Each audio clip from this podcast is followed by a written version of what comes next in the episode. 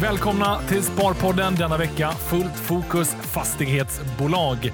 Jag har med mig en fastighetsfondförvaltare, Niklas Hultqvist från IKC. Vi pratar kontorsdöd. Är den på riktigt eller överspelat? Logistikbolagen med ökat e-handelsbehov. Vilka är intressanta spelare i sektorn? Och samhällsfastigheter. En superhet trend, men som Niklas tror kommer att fortsätta. Detta och mycket, mycket mer i avsnittet. Nu tar vi och kör igång. Jag säger hjärtligt välkomna till Sparpodden. Ny vecka, nytt avsnitt. Denna gången gästas jag av Niklas Hultqvist från IKC Fastighetsfond. Välkommen! Tackar så mycket. Kul att vara här. Ja, men det är kul att ha dig här och eh, då kan man ju kanske ana, i och med att du förvaltar fastighetsfond, att det kommer att vara fullt fokus fastighetsbolag i det här avsnittet. Eh, och Jag tänker att det är ett ämne som du kan ganska väl. Eh, ja, det hoppas jag. Ja. Nej, men du, eh, fastighetsbolagen har ju haft det ganska slagigt under året, får man säga. Eh, det var ju, som det mesta gick ju ner i våras. Sen är det en hel del som har återhämtat sig, men långt ifrån alla. Och Det är det som gör kanske fastighetsbolagen då lite mer spännande, för att det är en sån stor skillnad just nu. En del som verkligen har tuffat på, Balder till exempel, som, är, som bara fortsätter att leverera.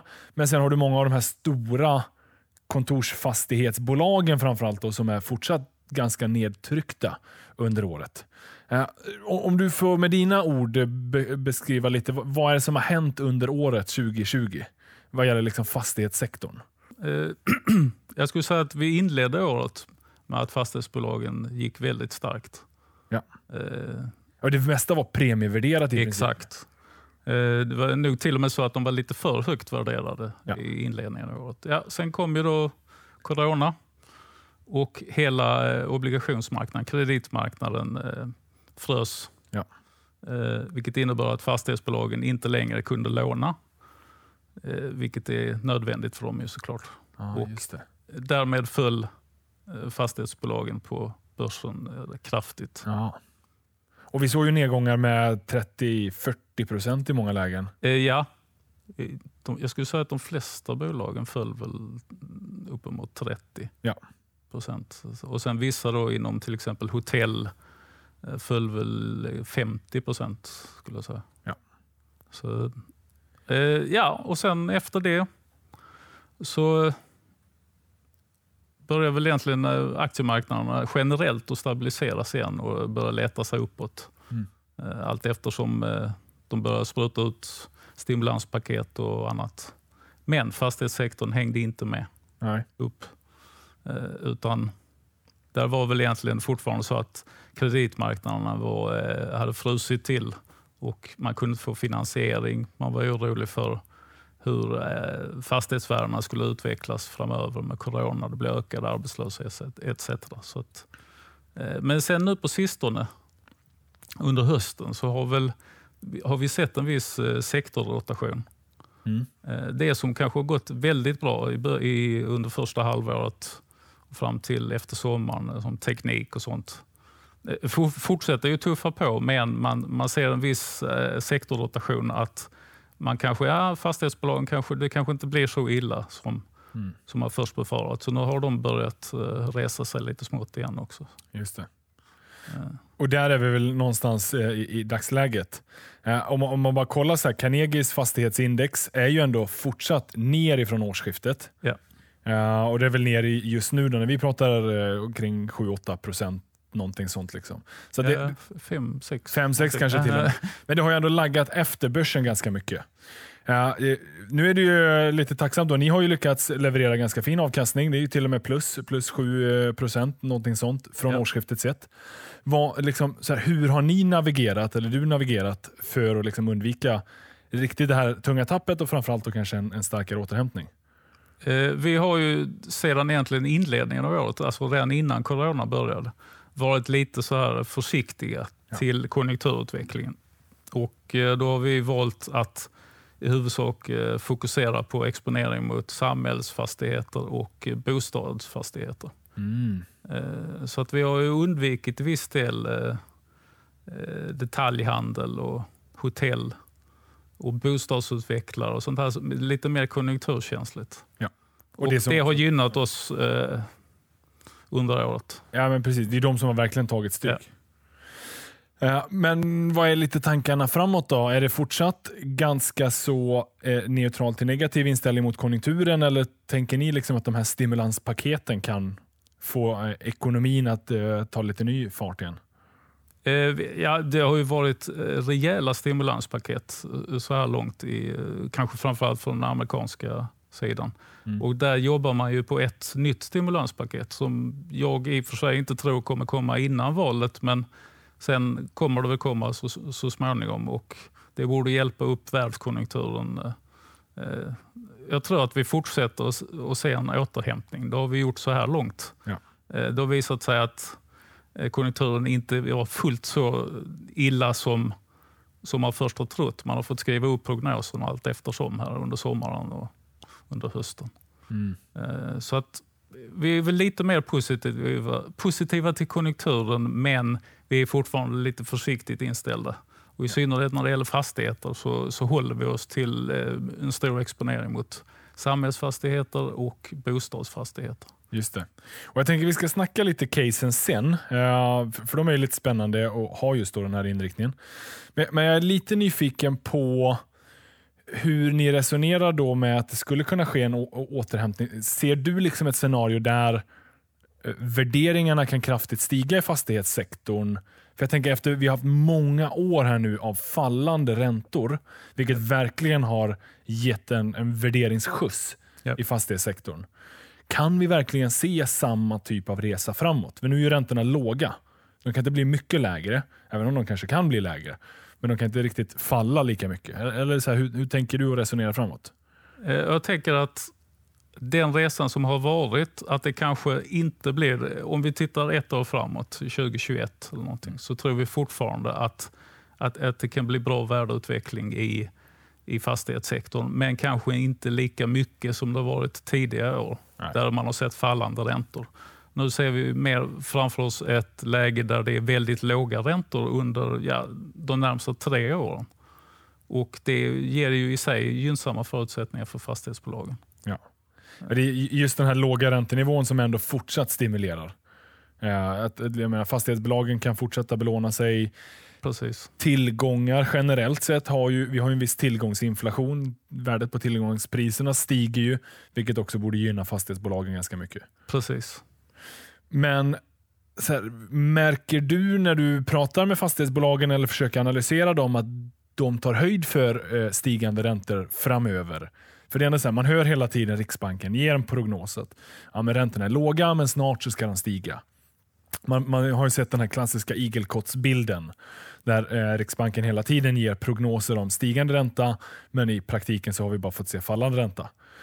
Här, börjar man värdera in och ta höjd för att det kommer att stiga? Eller är man ganska inställd på att räntorna kommer att vara låga ett bra tag? Eh, Alltså jag tror generellt när jag lyssnar på fastighetsbolagen är att, de, att räntorna kommer att vara låga eh, ett bra tag till. Ja. Men man tar ändå höjd så tillvida att man gärna skriver längre kontrakt till exempel på att hyra ut. här. Eh, Och, och, och även generellt att man har eh, i sektorn är att man har minskat belåningen lite grann. Ja. Eh, Jag tror den har fallit från en bit över 50 till 46 procent. Eller någonting annat. Alltså som ett genomsnitt ungefär. Precis, i genomsnitt över hela. Så att man, Och hur, hur ställer ni er till belåningen i fastighetsbolagen? Vad, hu- hur mycket belåning tillåter ni? Eller är det en viktig parameter för er att- säkerställa att belåningen är rimlig? ja, det, är klart det beror lite på vad, vad verksamheten är. Så det finns fastighetsbolag och så finns det andra fastighetsbolag. Så att Ja. Ja. Om man då har, eh, som till exempel som vi har en stor andel i eh, Samhällsbyggnadsbolaget. Mm. Eh, där jobbar man ju med eh, långa bindningstider på kontrakten. Det är oftast eh, myndigheter och annat som hyr lokaler. Och, Ja. och då är, det, det anser vi det är låg risk i verksamheten helt enkelt. Mm. Och Då kanske man kan eh, vara lite mer belånad också. Mm. För att eh, värdena där, hyror, eh, fastighetsvärden etc. kanske inte faller i samma utsträckning om det skulle hända något större. Nej. Eh, så att, eh, men, men sen så, såklart så finns det ju andra bolag som, jag vet inte om man ska ta ut något exempel på bolag som, eh, vi avstår till exempel Klövern. Ja. De har väldigt hög belåning. De har stor exponering mot eh, New York. Mm. Lite osäkert läge där. Då säger vi nej, vi avstår den. Och mycket på grund av belåningen och os- osäkerheten. Då. Precis. Ja. Ja. Ja, men det är väl ändå det är ju ett väldigt sunt, eh, sunt sätt att, att hantera belåning på. Men och, och SBB då, om vi pratar lite om dem, för det är ju i dagsläget eh, ett av de största innehaven i portföljen. Ja. Eh, vad har varit eran tes och tanke där och hur, ser ni på framtiden för det bolaget? Det har ändå varit lite turer kring det Ja. under året. Ja. Ilja Batljan. Ja, ja. så att man har behövt ha lite is i magen eh, och kanske framförallt då liksom lyfta blicken lite.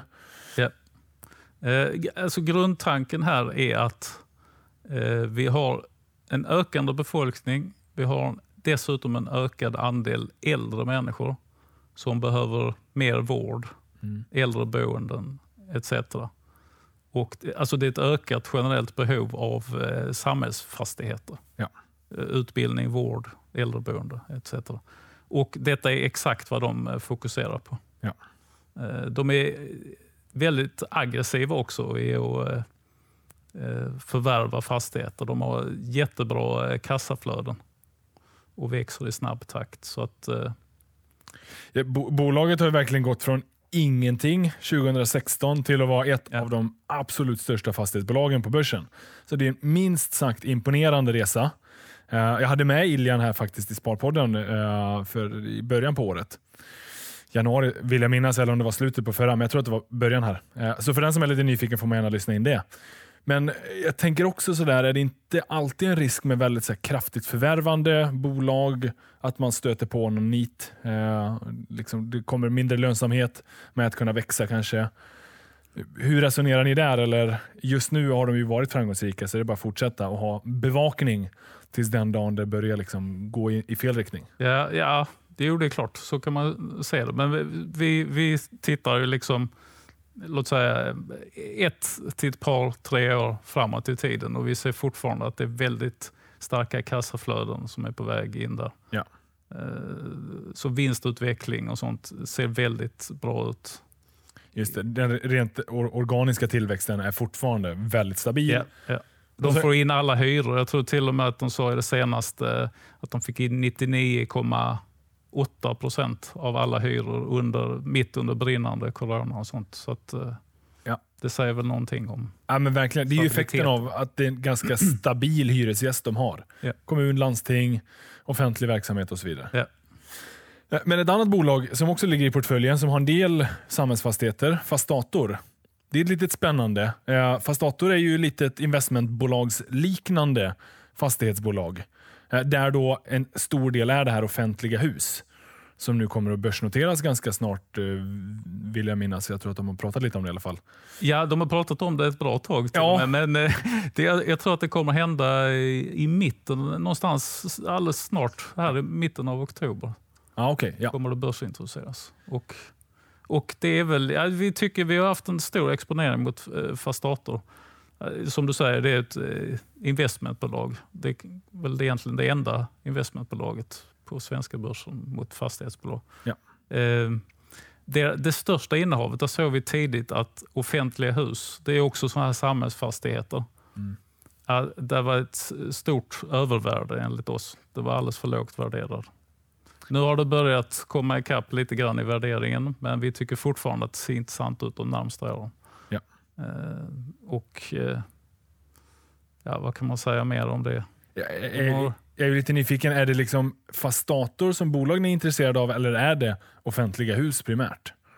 Eh, det var egentligen eh, övervärdena alltså, Ja, i offentliga. i offentliga hus till en början, men, men vi tycker alltså, även resten av verksamheten i Fastator ser attraktiv ut. De har till exempel en, ett bolag som heter Point där de utvecklar stadskärnor i mindre och mellanstora städer. Okej. Där de har, eh, man har typ köpcentrum eller Konsum eller någonting sånt mitt inne i stan. Så, så säger de att ja, men vi kan bygga hyresfastigheter ovanpå. Mm. Eh, och På det sättet så får man väldigt attraktiva lägenheter mitt inne i stan Just det. till hyfsat, eh, alltså bra kostnadseffektiv eh, peng. Ja, Det är ett annat intressant koncept tycker jag. men det är ju, eh, blir ju då en bostadsutvecklare, det bolaget. antar jag. Ja, ja, ja. Och de har även ett bolag som, där de håller på med fastighetsförvaltning. Och Ja. så här, så att, köper man för starter så får man ju egentligen en exponering mot lite, eh, lite av varje. Då. Ja, ja, men det är ett investmentbolag. Ja. Och de är ju även i dagsläget First North noterade, men har ju också ett bra tag pratat om att de ska in på Stockholmsbörsen. Ja, nu får vi väl se om det blir en konsekvens av det när offentliga hus noteras, vilket förmodligen blir på Stockholmsbörsen då. Eh, det ska det bli. Ja, för Ja. det är väl stort nog Ja. för det. Men, eh, men eh, så det kanske är ett sånt bolag som nu har vuxit så pass mycket att man förmodligen då får se det in på Stockholmsbörsen. eh, Och då kan ju det vara en hel del fler förvaltare och- institutionella placerare som Precis. kan få upp intresset för det. Ja. Vi tror i alla fall att, att det, kommer ju liksom, det kommer höja värderingen lite när man kommer in på de större listorna. Och, Ja. eh, ja. Det blir okej för större förvaltare att gå in. Ja, ja men precis. Eh, och just att ett investmentbolag gör att det kanske kan locka lite andra typer av investerare också. Investmentbolagen generellt sett har varit ganska populära de senaste åren. Eh, och, och här får man ett som är lite specialiserat med just fastigheter som underliggande istället för rörelsedrivande bolag som det ofta annars är. Ja. Eh, sen vet jag att Balder är ett ganska stort innehav också. Ja.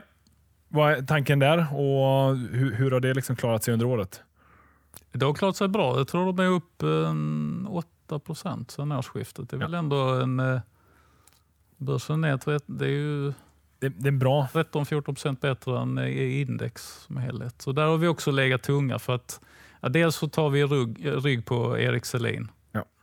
Han har helt enkelt väldigt bra track record alltså under de senaste tio årsperioden. tror jag det är det, bäst, det är fastighetsbolaget som har gått bäst Ja. av allihopa. Eh, Men Erik, Eriks tid är ju i dagsläget ganska så uppdelad på många bolag idag.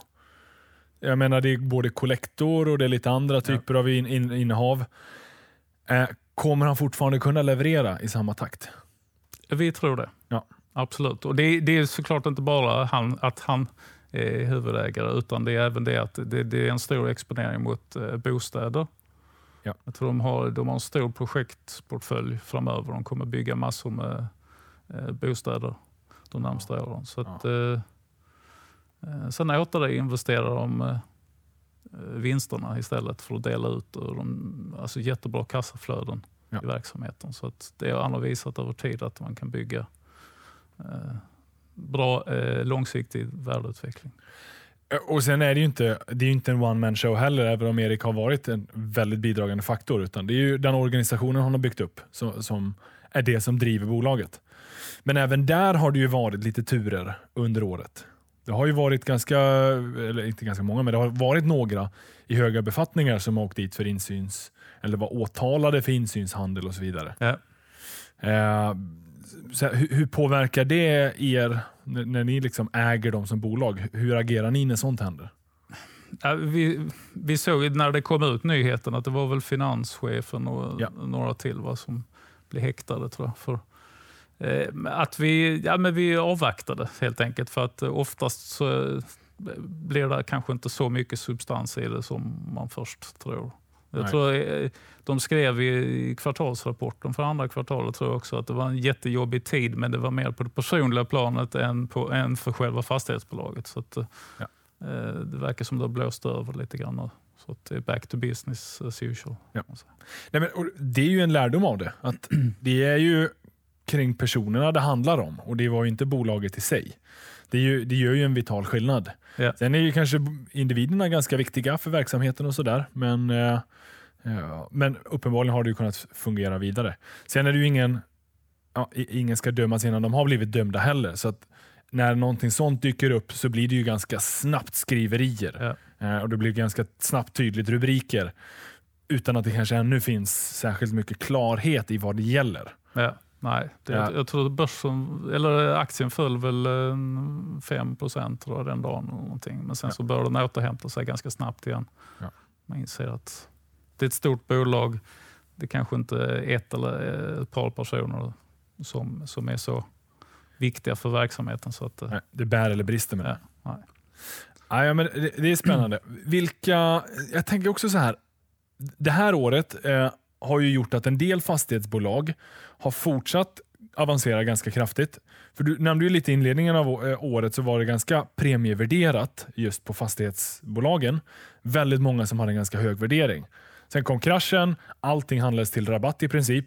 Mm. Men det är ju för att fastighetsbolagen redovisar ju kvartalsvis eh, och sen så kan ju de ha i sin tur kanske ganska så konservativ värdering på vad de värdesätter sina fastigheter till.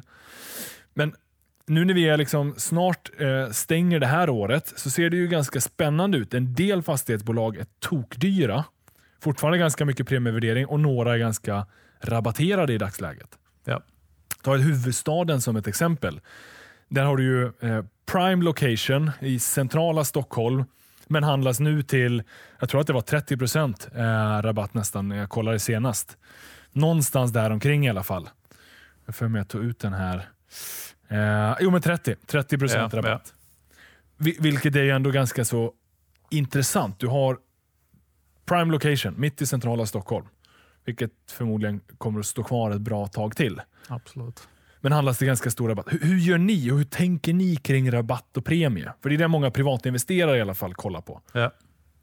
Eh, Jag tror att det ska sägas att det är ov- ovanligt stora skillnader, värderingsskillnader mellan de olika segmenten i fastighetssektorn just nu. Men man ska inte stirra sig helt blind på substansvärdet, om det är rabatt eller premie där. För att om till exempel huvudstaden, eh, som nu ser billig ut, de, det är ju stort problem med detaljhandeln. Ja. Eh, De har generellt stora problem, alltså i hela, även Atrium Ljungberg och andra bolag som har stor exponering mot detaljhandel. Att, eh, vad heter det? att eh, affärsverksamheten det flyttar ut, handeln flyttar ut på nätet och alternativt ut ur stadskärnorna och in i köpcentrum strax utanför stan. Eh, vi, vi, vi tror ju att det kan bli svårt att upprätthålla så höga hyror eh, för detaljhandelsbolagen som till exempel huvudstaden som har prime location. Ja. Det innebär i sig att, att driftnettot, alltså att kassaflödena kommer att minska och eh, fastighetsvärdena möjligen kan falla något. Och Då är det inte så mycket rabatt längre. Nej, det är klart. Men tänker du inte att de kan vara lite innovativa då och tänka om? Det kanske inte är liksom, eh, butiker med försäljning som kommer att vara deras hyresgäster. kanske blir concept stores. Eller du kanske går in och går in och handlar i en VR-värld bara för att klämma och känna på produkter och tjänster men sen shoppar det online. Tror du inte att de kan vara innovativa nog att hitta någon sån lösning? Jo, absolut. absolut. Och Det finns ju redan tendenser till att eh, man är lite innovativ när man, ska, man ökar andelen eh, alltså, tjänster, daglig, alltså typ post, eh, systembolag och annat man lägger in i de olika detaljhandelsfastigheterna. Så att Ja. säga. Eh, Ja, men utlämningsställen eh, eller uthämtningsställen för såna här... för, eh, för paket och för annat. paket och annat, ja. Så att folk ska dras dit och det finns stabil verksamhet ändå, även om alla inte går och shoppar i affärerna. Så att. Ja. Men jag bara tänker att huvudstaden har ju ändå en enorm historia och det är liksom prime location Stockholm. Atrium Ljungberg är väl ganska mycket Göteborg, vill jag minnas. Jag kanske är helt ute här nu. eh, ja, det är ja, Göteborg, Stockholm och viss del Malmö. Och, Ja. också, men, Men Det är ändå liksom stadskärnor i stora städer i Sverige. Ja. Sta- Stadskärnor som växer.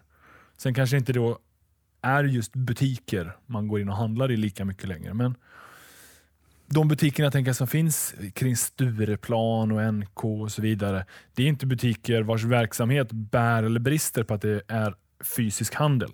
Det är ju mer bara för show. För de vet att ja, de sen ja. kanske säljer saker online. Men jag vet inte, jag kanske är helt ute. Nej, nej det, det, det finns alltid två sidor Ja. på myntet. Så att säga. Så att, eh, men vi, vad vi säger, ja, absolut, det kommer, inte, det kommer inte sluta finnas butiker mitt inne i centrum. Och så. Det är bara det att hyrorna där är ganska dyra i dagsläget. Ja, okej, det är Och- den som är... Eh, Ja, det finns liksom en högre risk i det. Ja. Med det sagt så har ju till exempel huvudstaden de har ju ganska låg belåning. Och så här, så att, eh, de har börjat åter, återköpa a- egna aktier också. Bland annat. Men Men ni, ni är inte inne och eh, rabattfyndshoppar lite bland fastighetsbolagen som är ganska nedsatta nu då? Eh, nej. Nej. Utan i dagsläget så, så, så köp, eh, köper vi det som ser dyrt ut, men som, ger en, eh, som är stabilt Ja. över tid. Det vill säga samhällsfastigheter, bostäder primärt. Eh, Och även till viss del logistik, lager. Ja. Och egentligen, alltså, det speglar ju egentligen rabatten premie. Det speglar ju vad marknaden också ser framför sig. Hur kommer det se ut framöver? Mm. Bostäder, ja, det kommer fortfarande finnas kvar ett eh, stor efterfrågan. Eh, logistik, lager, fortfarande finns kvar en stor efterfrågan. Eh, samhällsfastigheter, stor efterfrågan. Hotell, det ser tufft ut just nu. Ja. Eh, kontor, det är väl mer lite neutralt. Det är väl egentligen där skulle jag säga som att vi ser i dagsläget att det kanske är lite för ja, billigt. Ah, Att det är för mycket rabatt. Och vad är er tes då? Ni tror inte på kontorsdöden? Nej. Utan, eh, vi, vi tror att det kommer komma en tid efter corona när folk kommer gå tillbaka till jobb. Ja.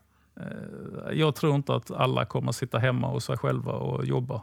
Eh, Det är liksom, Nej, det har man ju själv fått bevittna att det är ganska frustrerande och jobbigt. Har man inte heller den där dedikerade platsen så är det lite eh, oergonomiskt minst sagt att sitta på en pinnstol kanske i åtta timmar precis. vid köksbordet. Men tror du inte att det kan vara så att fler jobbar hemma då? Att det kan ändå få en liten förskjutning, om än marginell, men att det ändå eh, här, på de stora värdena som fastighetsbolagen värderas till kan ge någon effekt.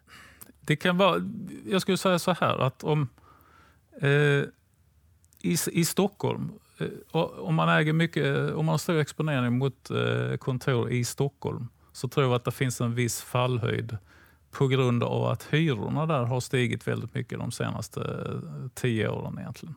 I de mindre städerna så ser vi inte alls den, eh, de stora hyreshöjningarna varit. Så där tror vi egentligen inte att hyrorna kommer att falla särskilt mycket. Så att eh, vår tes är väl egentligen att, att vi har ökat exponeringen lite mot eh, kontorssektorn utanför Stockholm. Ja, det är en intressant observation. Liksom platser, Ja. Kungsleden till viss del. Just det. Eh, Mycket Göteborg, eller vad, när var ja, ja. Och man har inte sett alls samma kontorshyreshöjningar i Göteborg eller? Nej, nej inte, inte i samma utsträckning som i Stockholm. Att, eh, vi ser att fallhöjden är lägre där. Helt Ja. enkelt. Ja, det Med, med det sagt, så när man lyssnar på fastighetsbolagen så, så ser de egentligen inga... De, det är en stabil marknad fortfarande eh, säger för eh, kontor. Ja. Eh, De har inte sett fallande behov eller att, det skulle, att hyran skulle falla framöver. Nej. Nej, men man, man kan väl bara resonera lite som att det här året blir något form av undantagsår. Alla gick hem och arbetade lite, nu är det en del som går tillbaka, men det är fortfarande ganska många som har jobbat hemma under hösten. Men jag tror att de flesta är inställda på att man kommer att behöva någon fysisk plats att gå till för att upprätthålla effektivitet och möten och intern kultur och kreativitet. Och även om man kanske inte heller är så villig att sätta sig i ett packat kontorslandskap, för man vet att den där vinterkräksjukan slapp vi ju i år. Den kanske man vill slippa nästa år också. Ett sätt att göra det är genom att undvika de här trånga kontorsytorna. Så det kanske gör att kontorsytebehovet till och med ökar för att man vill sitta lite mer Precis. Jag skulle, jag, skulle, jag skulle säga att eh, behovet av flexibla kontorsytor Ja. där man kan kanske ändra och möjligen till och med ha mer utrymme i vissa fall, men kanske mindre i andra fall. Eh, att flexibla, moderna kontorsutrymmen, nära bra kommunikationer. Det behöver inte nödvändigtvis ligga mitt inne i city, men det ska ligga nära bra kommunikationer. Ah, Eh, det tror vi kommer att Ja. fortfarande vara efterfrågat till stor del. Spännande. Du sa lite logistik också, en del ni har i portföljen. Ja, Det är ju, eh, den är lite spännande. Det finns ett eh, liksom, Amazon som håller på att viska sig om att de ska in i Sverige. Också någonting de har pratat om väldigt länge. väldigt länge. Eh, vad tror du då? Kommer de att öppna upp portarna innan årsskiftet? Eller är det... Ja, det är väl kanske tveksamt. Jag vet inte. Du har varit på tal under flera år. Så att, eh, men, Och det har ju varje år nästan varit så här innan årsskiftet kommer det ske. Ja. Innan årsskiftet. Jag hörde det förra året, jag hörde det året innan dess. vi får väl se om de öppnar upp. Det är bara två månader kvar snart. Men vad tänker ni kring logistikbolagen? Vad är det som är lockande med dem? Eh, ja, alltså, dels är det ju såklart ökad e-handel. Ja. Den har ju fullkomligt exploderat på alla plan. Så att, eh, det kommer behövas eh, för hantering av lager och liknande. Och där är som någon sa, att det går inte att jobba hemifrån där. För paketen levererar inte sig själva. Så att om, man inte jobbar, om man inte är på Amazons automatiska. Just det, de här små drönarna som åker Exakt, runt. ja. Eh, så att, men där är ju egentligen vårt huvud, eh, huvudexponeringen är mot Sagax. Ja. Det tycker vi är ett jättefint bolag. Eh, David Bindus som eh, styr och ställer. Eh, de expanderar ut mot Europa nu och de har väldigt bra kassaflöden. Mm. Återinvesterar det. Ja. Eh, Och ligger rätt i liksom sektorsmässigt. Ja. Mm. Hur, hur gör ni mellan, eh, när man säger fastighetsbolag kommer i lite olika former. Du har de vanliga B-aktierna eller A-aktier. Sen finns det ju ganska mycket preferensaktier och sen finns det en hel del såna här enfastighetsaktier som är ofta då en stor logistiklokal eh, lokal eller liknande. Vilka investerar ni i? Är, är det primärt liksom stamaktierna eller använder ni er av alla olika typer av aktieslag? Ja, vi gillar ju stamaktierna. Vi, vi är inte jätteförtjusta i de här en, alltså en fastighet. Ja. För att det blir väldigt stor exponering mot en eh, hyresgäst så att säga, oftast. Ja. Man har sett exempel på där liksom, eh, den säger upp avtalet och då är det liksom rakt ner i källaren. Så att, Ja, men det, det finns en stor risk och uppsidan är ju egentligen bara de där kvartalsvis utbetalningar Ja. utdelning. precis. Så att, Ni är mer opportunistiska, ni vill ha tillväxten antar jag? Ja. Och då är det preferensaktier också generellt sett inte mycket ni har i portföljen? Eller? eh, nej, inte i dagsläget. Men Nej. det kan ju ändra sig i och för sig. Men, men har ni använt preferensaktier historiskt då? Eh, vi... Nej, inte i någon större utsträckning. Nej. Så att, eh, vi, vi letar gärna tillväxt eh, Ja. istället. Nej, men både preferensaktier och de här enfastighetsbolagen, det man får är ju utdelning. Eh, och kvartalsvis oftast och det lockar. Eh, men många tänker ju då att de är ganska stabila och kursutvecklingen inte ska vara särskilt volatil. Det fick man ju ompröva det, den hypotesen. De följer ju lika kraftigt i våras. Ja. Många följer kring 20 procent, vilket kanske inte var lika mycket som stamaktierna, men ändå betydligt mycket mer än vad man hade förväntat sig av vad många upplever som en stabilare. Ja. Så det blev- en bra påminnelse. Preferensaktier, det är ju aktier som innehåller en aktierisk Precis. där kursen då både kan stiga och falla. Men det som investerare så får man ju primärt då den här utdelningen. Det, ja. Ja, men eh, jag tänkte bara avslutningsvis. Eh, så här, vad är dina framtidstankar eh, kring liksom, fastighetssektorn? Eh, fungerar den igen så här efter frysningarna i kreditmarknaden? Har de där problemen liksom lättats? Samhällsfastigheter har vi varit inne lite på. Det är det som ni har ganska mycket fokus på. Lite logistik. Eh, Kanske då fiska lite i kontorslokaler. Ja. Eh, finns det någonting annat som ni har så här, på fastighetshimmen kommande åren? Som ni tror kan vara viktigt att, att känna till eller eh, ha lite extra uppsikt över? Här, om jag börjar i stora drag lite grann, så vi tror fortfarande att fastighets... Att man ska äga en, lit, en del eh, fastighetsaktier Ja. eh, i sin portfölj. Det är, liksom, det är lite grann som ett eget eh, till, eh, tillgångslag så att säga. De, och vi tror att... På vilket sätt då menar du? Eller? Nej, men alltså då, att de, de har gett bra, bra riskjusterad avkastning över, över lång tid. Så att, Ja. eh, Och det är ganska stabilt i, på det stora hela. Det är, väldigt, det är en fysisk tillgång. Du ser fastigheterna. Ja, ja. Eh, Alltså när, när tillgångspriser inflateras så, så är det liksom realtillgångar. Ja. Följer alltid med i princip. Så att, eh, em, vi tror att man ska äga en del fastigheter. Även. Vi, vi, vi ser inte framför oss att det kommer att bli någon exploderande eh, utveckling. Så att säga. Alltså, jättestark utveckling, men vi tror inte heller att, att, att den kommer gå svagare. Utan, eh, när det gäller transaktionsmarknaderna så har vi ju sett att, att för fastighetsköp och försäljningar, det är ju att det har börjat, det börjat ljusna lite grann. Det var ju helt frusit i is så att säga då under eh, våren där, men under de senaste månaderna så har det gjorts allt mer fastighetsaffärer. Ja. Och det i sig gör ju att fler av de här fastighetsbolagen som eh, är väldigt opportunistiska och, gör många transaktioner, som Nyfosa till exempel, eh, gynnas ju av att marknaden börjar komma igång igen. Just det. Och det är där en del värdeskapande kan ske. Precis. Istället för att eh, räntan ska falla så kan det genom transaktioner Ja. skapas värden. Och man ska också komma ihåg att eh, många av fastighetsbolagen har ju kanske bokfört värde som är väsentligt lägre än vad de eh, fastigheterna faktiskt handlas för. Mm. Så det var, för ett litet tag sedan så sålde ju Wihlborgs kontors och logistikfastigheter nere i Skåne till Blackstone. Och det var ju, där var ju transaktionen var ju 30 procent över bokfört värde. Så det, Mm. där ser man ju lite att man kan, det kan finnas mer värde än vad som är bokfört. Så att säga. Och det är ofta för att svensk eh, bokföringslagstiftning kräver ju att man är ganska konservativ. Absolut. Absolut. Så den är bra att ha med sig som investerare att bolagen behöver värdera saker konservativt och det är bra. För Japp. Hellre det än att de hade varit överopportunistiska. Eh, Men det gör ju att man som investerare kanske kan eh, se, se om man inte kan få en att man kanske köper in sig till högre värden än vad som faktiskt står där. Ja. Sen är det ju svårt att göra en egen bedömning givetvis, men, men det är bra att ha med sig.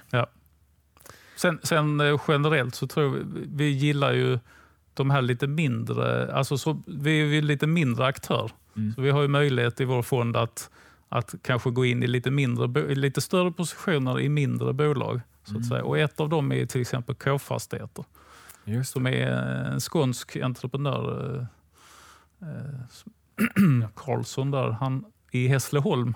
Ah. Eh, Vad har de för fokus? Eh, det är bostadsfastigheter. bostad? Ja. Men de växer i väldigt hög takt. Ja. Värderingen ser hög ut, men på lång sikt så tror jag att det är en av vinnarna.